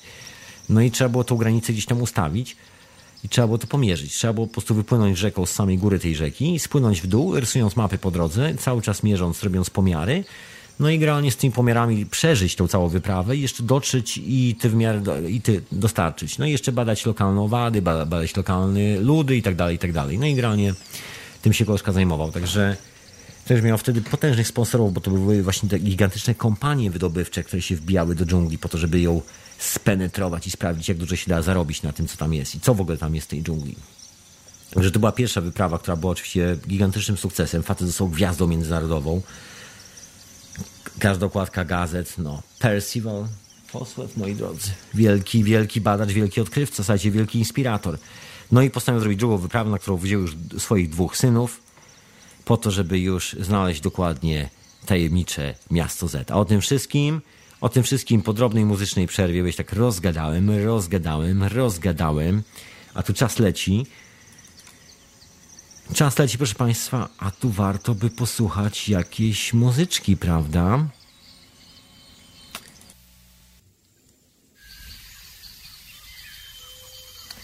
No właśnie, a wysłuchacie hiperprzestrzeni w Radio na Fali oraz w Radio Paranormalium.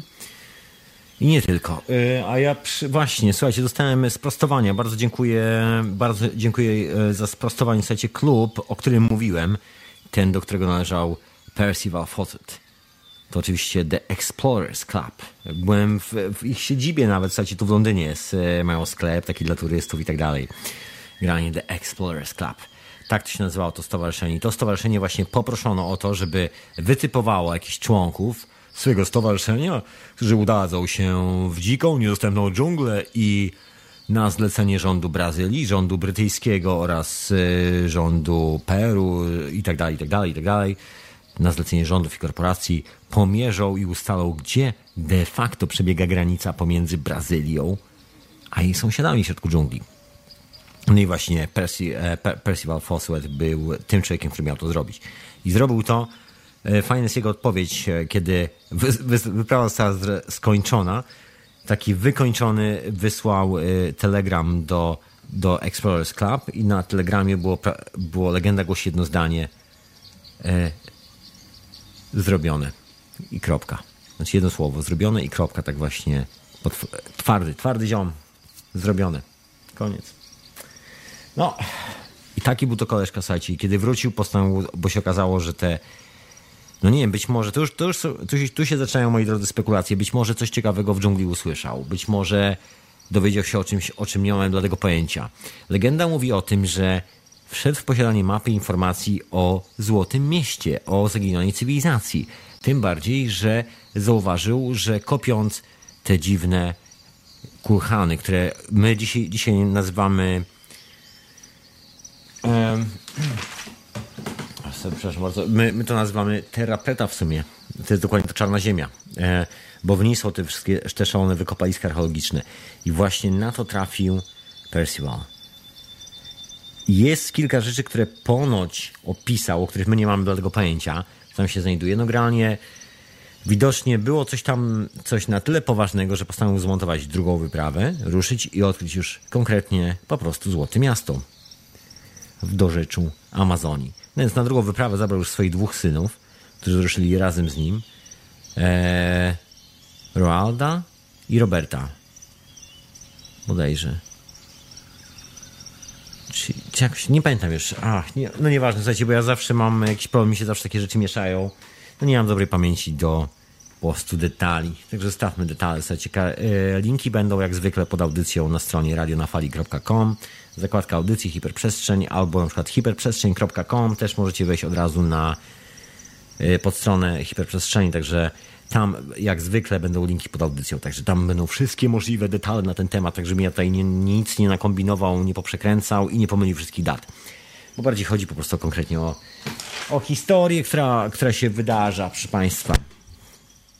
Dobra, to wracajmy do tego odkrywcy, słuchajcie. No i e, podczas tej drugiej wyprawy Percy Foswet znika. Generalnie wysyła ostatnią wiadomość, e, ostatnia wiadomość dociera do cywilizacji i nagle po tej wiadomości znika. Nie ma już żadnej kolejnej. Jest rok 1925 czy jakoś tak i ani śladu. Ludzie za bardzo nie wierzą w to, że zniknął, bo wszyscy twierdzą, że facet e, świetnie sobie radzi w dżungli.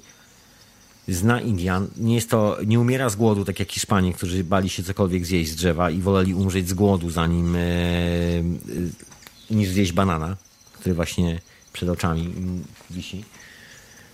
Percival Hawes był innym kolesiem, doskonale się orientował w dżungli, nie miał takich problemów. I fenomen polega na tym, że nagle znika. Nie ma ani śladu po nim, ani po jego synach. Kompletnie. Jego rodzina, jego żona nie wierzy absolutnie, że znika. Są e, takie legendy, przypuszczenia, że być może miał wypadek, stracił pamięć i taka zabawna legenda i z, zaczął mieszkać z jakimś plemieniem Indian i jako, że stracił pamięć, już nigdy nie wrócił do cywilizacji, bo właściwie nie miał po co, bo właściwie już nie pamiętał kim był, jak się nazywał i tak dalej. I tak został już wśród Indian. Taka legenda. Były wyprawy, żeby go znaleźć. Inna sprawa, że kiedy ruszał na tą ostatnią swoją wyprawę, to jasno i wyraźnie zaznaczył, żeby nikt nie szedł, nie szedł jego tropem, ponieważ ta wyprawa będzie bardzo ekstremalnie trudna, będzie w bardzo ekstremalnym terenie i praktycznie nie zna nikogo poza tubelcami i sobą, kto mógłby przeżyć taką wyprawę i w ogóle w niej w ogóle przetrwać. Także poprosił, żeby nie ruszać jego śladem. No oczywiście ta prośba nie zadziałała, bo jak tylko się okazało, że Percival Foswell zniknął, a to był taki news na wszystkich e, pierwszych stronach gazet na całym świecie, to oczywiście w, w kierunku i na ratunek wyruszyło kilku po kolei. Była jakaś gwiazda Hollywoodu, byli jacyś inni odkrywcy. Część z nich oczywiście zginęła. Część tych właśnie, która wyruszyła na... E, znakomita większość właśnie tych, która wyruszyła to, po to, żeby go na ratunek właśnie zginęła w tej dżungli. No i nie, nie wiadomo, nie wiadomo co się stało. Słuchajcie, do, y, parę lat temu jeszcze żyli jacyś ostatni Indianie, którzy pamiętali Percivala Fawcetta, y, kiedy ruszał na wyprawę, tym, ten osta, ostatnie miasteczko, czy jakieś tam ostatnie społeczności, z którymi miał kontakt. Jeszcze go gdzieś tam pamiętają, bo to raptem 1925 rok, kiedy znika kompletnie w dżungli. No i znika z tymi wszystkimi mapami, z całą tą informacją, a uparcie twierdzi tuż przed wyprawą, że Złote Miasto nie jest fantazją, nie jest iluzją, nie jest jakimś, jakąś fantasmagorią wymyśloną po prostu z dubska, za przeproszeniem, przez yy, szalonych konkwistadorów, tylko że to Złote Miasto naprawdę istnieje i że jest de facto złoto, że są artefakty, że to wszystko jest. I że on nie idzie tam po to, żeby eksplorować dżunglę, tylko on po prostu wie, gdzie to miasto jest i gdzie należy skręcić. I że jest to gdzieś w części prawdopodobnie brazylijskiej Amazonii, nie wiadomo. E, słuch po nim znika. W 1925 roku ani śladu nikomu nie udaje się znaleźć ani kości, ani szczątków wyprawy. E, pytania tubylców, tudzież jakichś plemion, które tam mieszkają, też nic nie dały. Właściwie facet rozpływa się niczym mgła nie pozostawiając po sobie ani grama śladu. W ogóle nic nie, po, ani, ani grama śladu po całej wyprawie. I tak oto znika tajemnicza legenda miasta Z. No oczywiście legenda robi się jeszcze większą legendą po tym zniknięciu. Mija troszeczkę czasu. No i do, do dżungli rusza kolejny, kolejny bohater, już w innych czasach, w czasach, kiedy wymyślono syntetyczną gumę, także nie było już zapotrzebowania na kauczuk, który musiał być koniecznie z dżungli, bo tylko tam te drzewa kauczkowe rosną. No ale okazało się, że w dżungli jest bardzo dużo roślin, które są świetnymi lekarstwami. Także rzeczywiście ta tradycja pe, pe, penetrowania dżungli, szukania tam czegoś, na czym da się zarobić przez e, duże koncerny cały czas trwa. Kolejną taką postacią, która rusza dokładnie i właściwie bardzo mocno, jest bardzo mocno zainspirowana Percivalem Fawcettem, bo Percival Fawcett taka ikona po prostu podróży. To właściwie każdy chciał być jak on. Każdy chciał jak w, w takiej dżungli. Ostatni prawdziwy brytyjski, on z pochodzenia był Kanadyjczykiem, ale miał oczywiście wtedy Kanada była absolutnie Brytanią, a nie żadną Kanadą, także wtedy wszyscy byli e, e, Brytyjczykami. No i, i to była po prostu gigantyczna legenda, moi drodzy. Taka, że tam wszyscy mu się w pas kłaniali. I każdy dzieciak chciał być jak on, gdzieś w tej dżungli, szukać tego złotego miasta i tak dalej. Przecież te wszystkie filmy, które, które powstały na ten temat, cała ta Hollywood, ten cały szaleństwo w Hollywood na ten temat, to właśnie on był tą postacią, która zapaliła wyobraźnię tłumu, tak powiedział. No jednym z takich zapaleńców, który zresztą podążał jego śladami, był Richard Evans Schultes. Człowiek, który przywiózł do cywilizacji Białego Czeka z powrotem substancje psychoaktywne, czyli halucynogenne z Amazonii. No i to się okazało. I tu właśnie, moi drodzy, chcę skoczyć do naszej hipotezy, bo tak oto w tej całej opowieści dzisiaj yy, mamy, mamy te cztery hipotezy, słuchajcie. No i przelecieliśmy wszystkie po kolei. Tu się okazuje, że, że pierwsze, no to to jest to prawdziwe złote miasto. No to właśnie to, w co wierzyli wszyscy ci odkrywcy jeszcze do poprzedniego stulecia, łącznie z Percivalem Fawcettem. Kolejna rzecz to jest wspomnienie tej cywilizacji, to co właśnie znaleziono, czyli ta dziwna ziemia Terra Preta. Słuchajcie, Ślady wskazują na to, bo nie ma tam żadnych kości ludzkich za bardzo, nie ma tam e, grobów. Jak na ironię są znajdowane kamienne kręgi dodatkowo. Jest taka legenda, że w czasach, kiedy ta właściwie pierwsza wyprawa płynęła, e, zorganizowana przez Hiszpan, czyli Don Francisco de e, Orleana, ta cywilizacja już dawno zniknęła, tej cywilizacji już dawno nie było. Jest pewne przypuszczenie, że być może tysiąc lat wcześniej, kiedy wikingowie dotarli jako pierwsi, właściwie salwując się przed, przed nadchodzącą inwazją chrześcijan z południa Europy, próbowali odkrywać troszeczkę i handlować e, z ludami, które mieszkały w Ameryce Północnej i prawdopodobnie posuwali się troszeczkę w dół. Są bardzo dziwne ślady. Są, jest kultura Olmeków, jest masę różnych zachowanych kultur, które właściwie, no, co tu dużo kryć, mocno i bardzo wyraźnie wskazują, że mają bardzo dużo wspólnych elementów e, z ludźmi, którzy żyli w Afryce, z ludźmi, którzy żyli w Europie. Być może było tak, że ta zaraza, która wybiła gigantyczną cywilizację, która mieszkała w dorzeczu Amazonii, być może przydarzyła się o wiele wcześniej niż nam się wydaje, być może przydarzyła się jeszcze przed Hiszpanami, być może był to ten pierwszy kontakt z, z Europejczykami.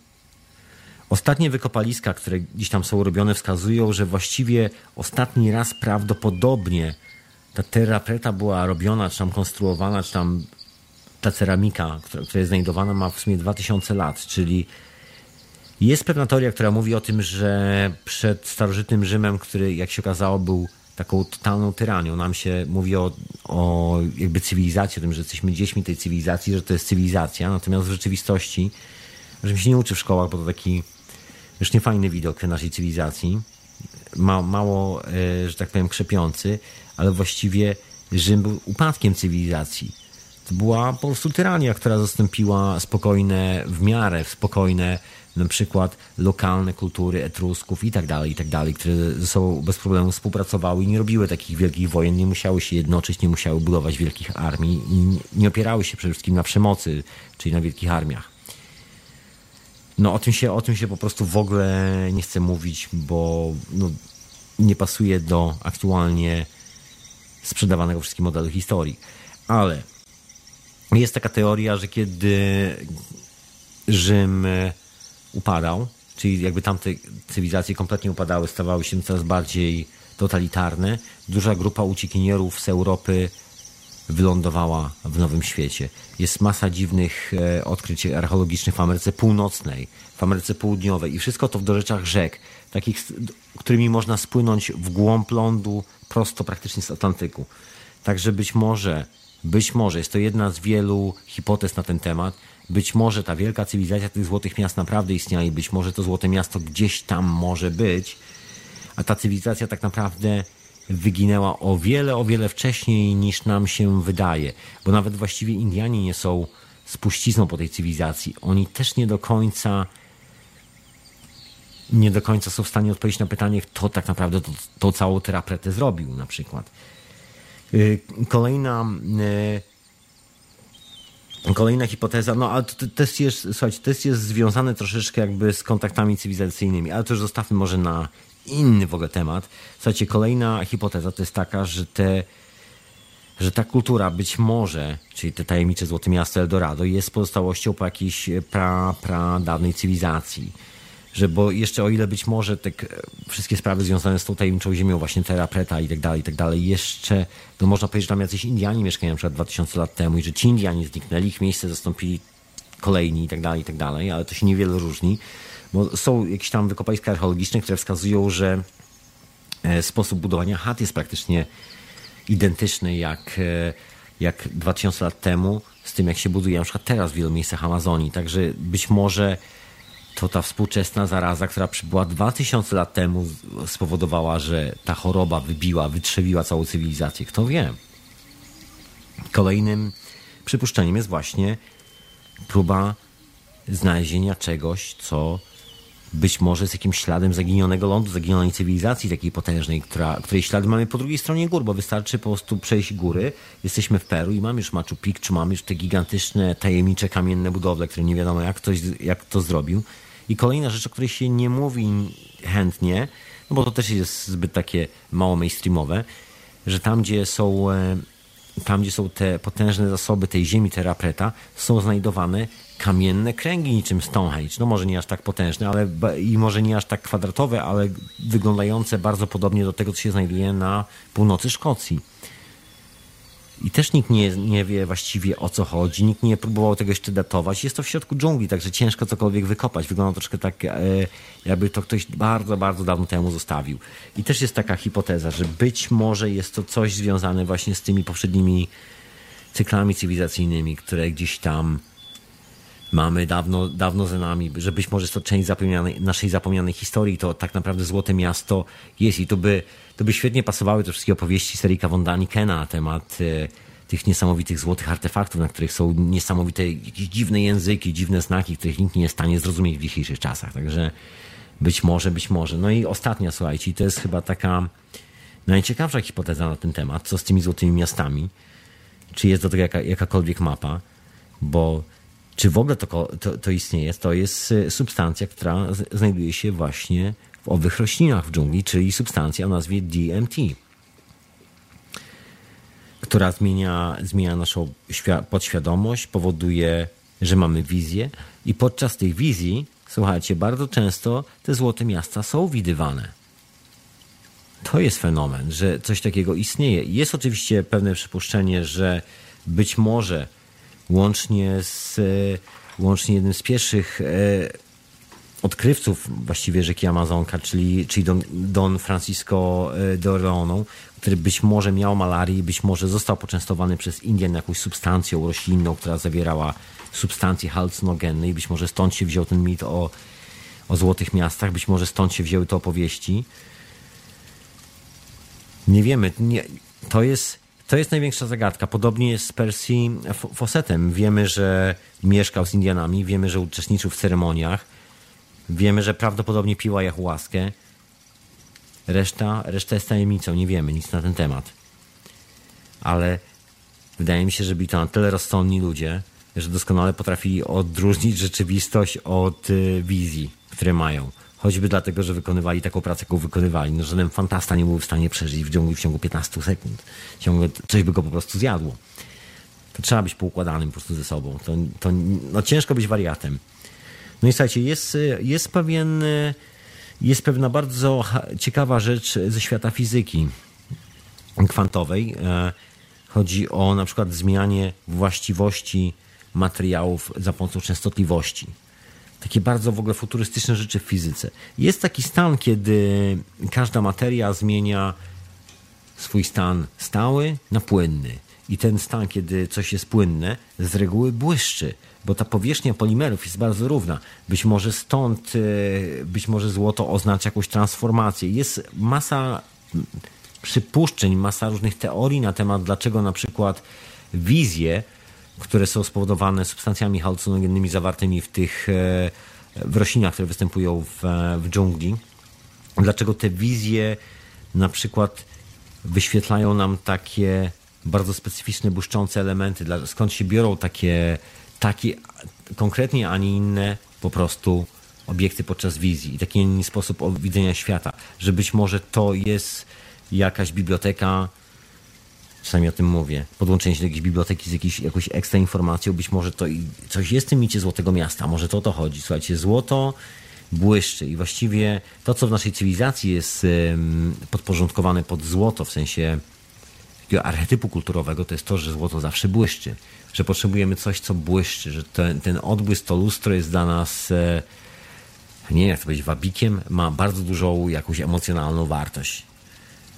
Być może ta wartość nie bierze się z niczego, być może to złoto po prostu w jakiś tam sposób no, reprezentuje wizualnie jakiś element naszych, e, naszych wizji. Jest bardzo ciekawa teoria na ten temat, e,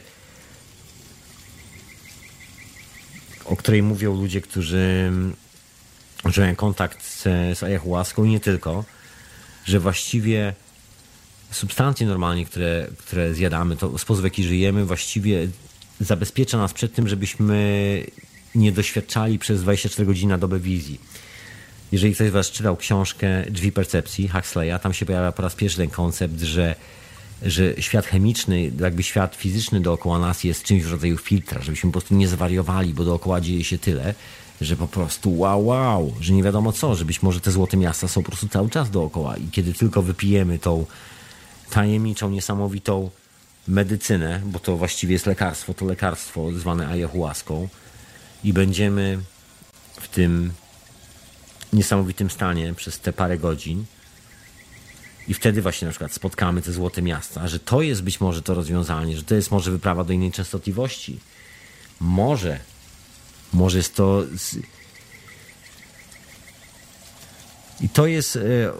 Jak na razie dla mnie jest to jedna z chyba, powiem wam szczerze, z najciekawszych hipotez i chyba z najbardziej e, chyba trafnych. Myślę, że Eldorado znajduje się, jest gdzieś pomiędzy światem fizycznym a światem duchowym. Indianie mówią Eldorado właściwie, że to nie jest tylko i wyłącznie kraina złota, bo ten zapis o tym, że jest to kraina złota mamy od tego szalonego Hiszpana, który wyruszył po to, żeby spotkać właśnie tylko i wyłącznie złoto. Ale gdzieś tam później, później były próby dotarcia do, do źródła tej informacji właśnie o tym tajemniczym mieście.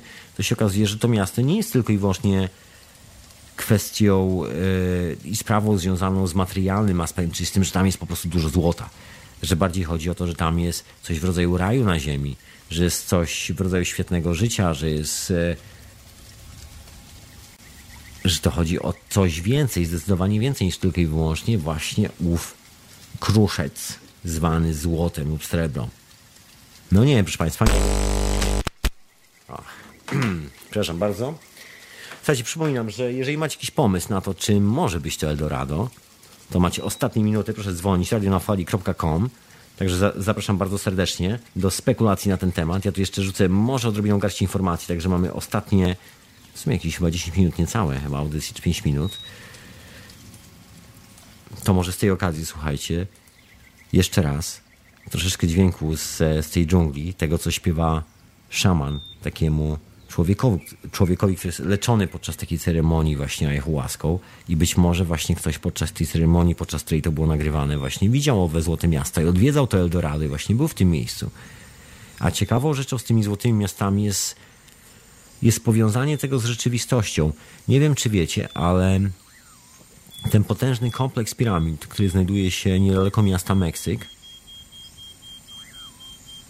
w, w Meksyku dokładnie, ten, który my znamy jako kamienne piramidy, w oryginale był pokryty miką, wypolerowaną, wypolerowanym kamieniem miki. Także właściwie z daleka i nawet z bliska wyglądał jak, wielka, jak wielkie lśniące lustro. Odbijał po prostu idealnie światło. Czyli nie jest tak do końca z tym mitem, że te błyszczące złote miasta mogą być tylko i wyłącznie mitem jeżeli jeszcze weźmiemy pod uwagę to, co spotkali Hiszpanie w Peru, że tam naprawdę ściany tych świątyń były po prostu wybrukowane złotem, złotymi płytami.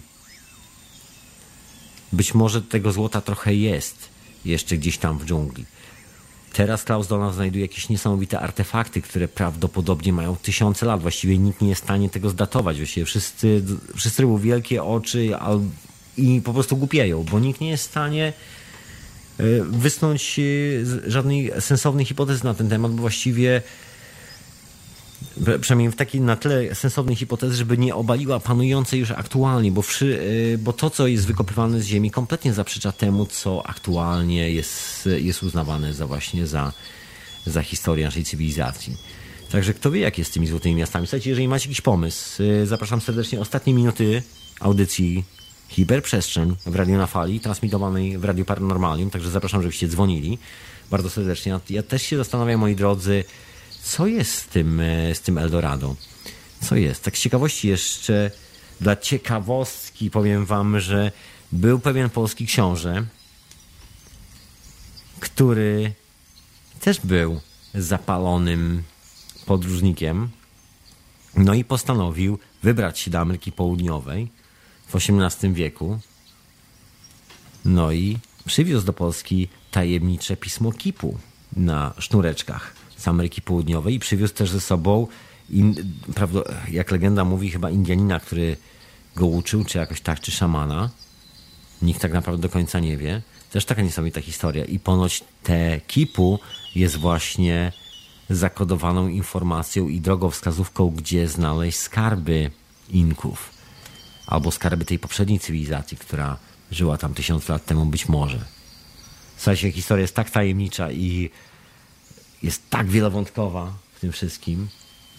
No a na koniec jeszcze wam powiem jedną ciekawostkę, ale to już myślę po muzyce, moi drodzy. To co? To odrobinę muzyczki z dżungli.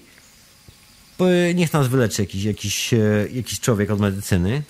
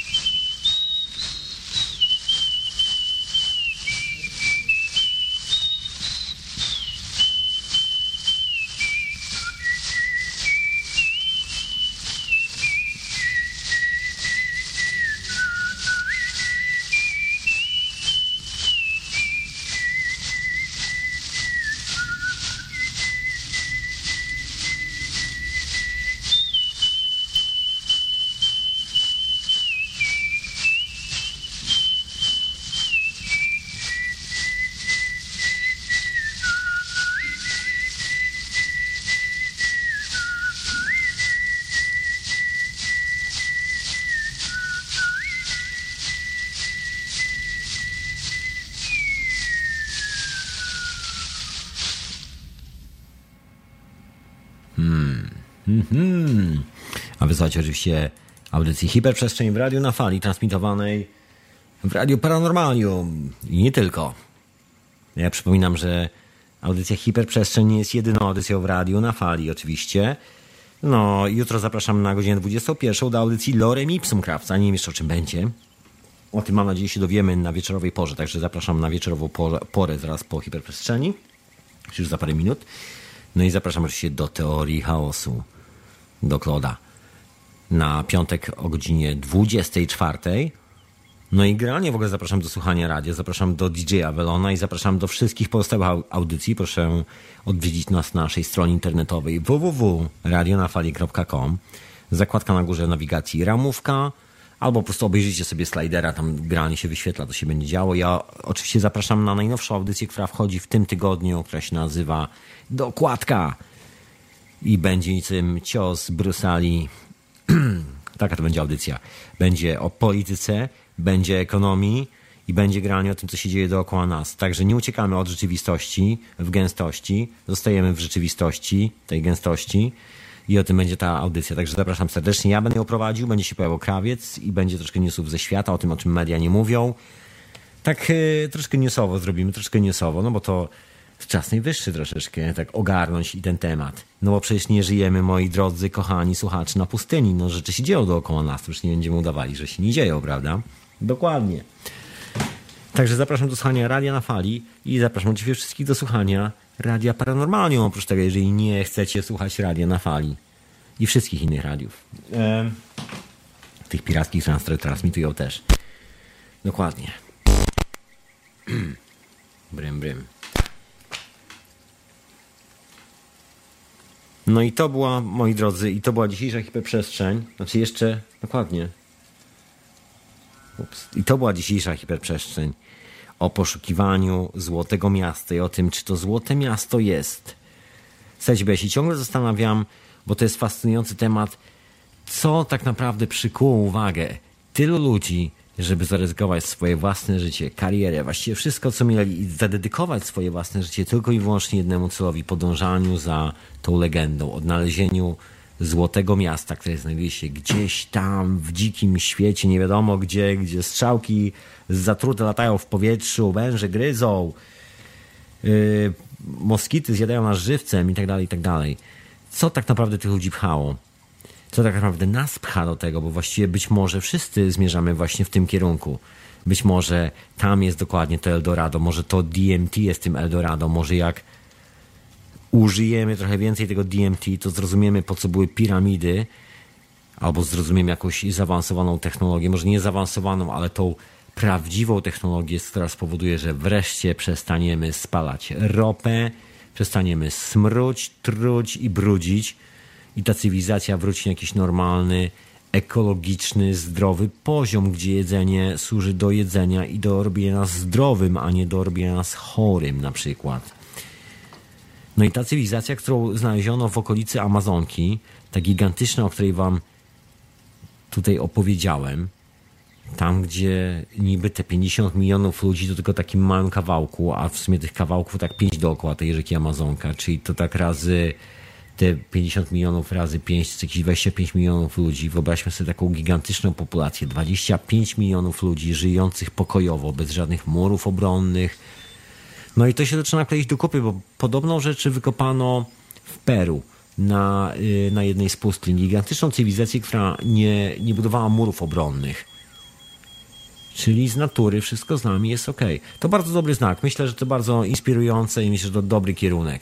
Myślę, że do, być może właśnie nadchodzi nasze Eldorado. Być może Eldorado jest tym czymś, co musimy odkryć w czasie i przestrzeni. Być może jest to coś związane właśnie i z DMT, i z tą informacją, która ma przyjść z tej dżungli.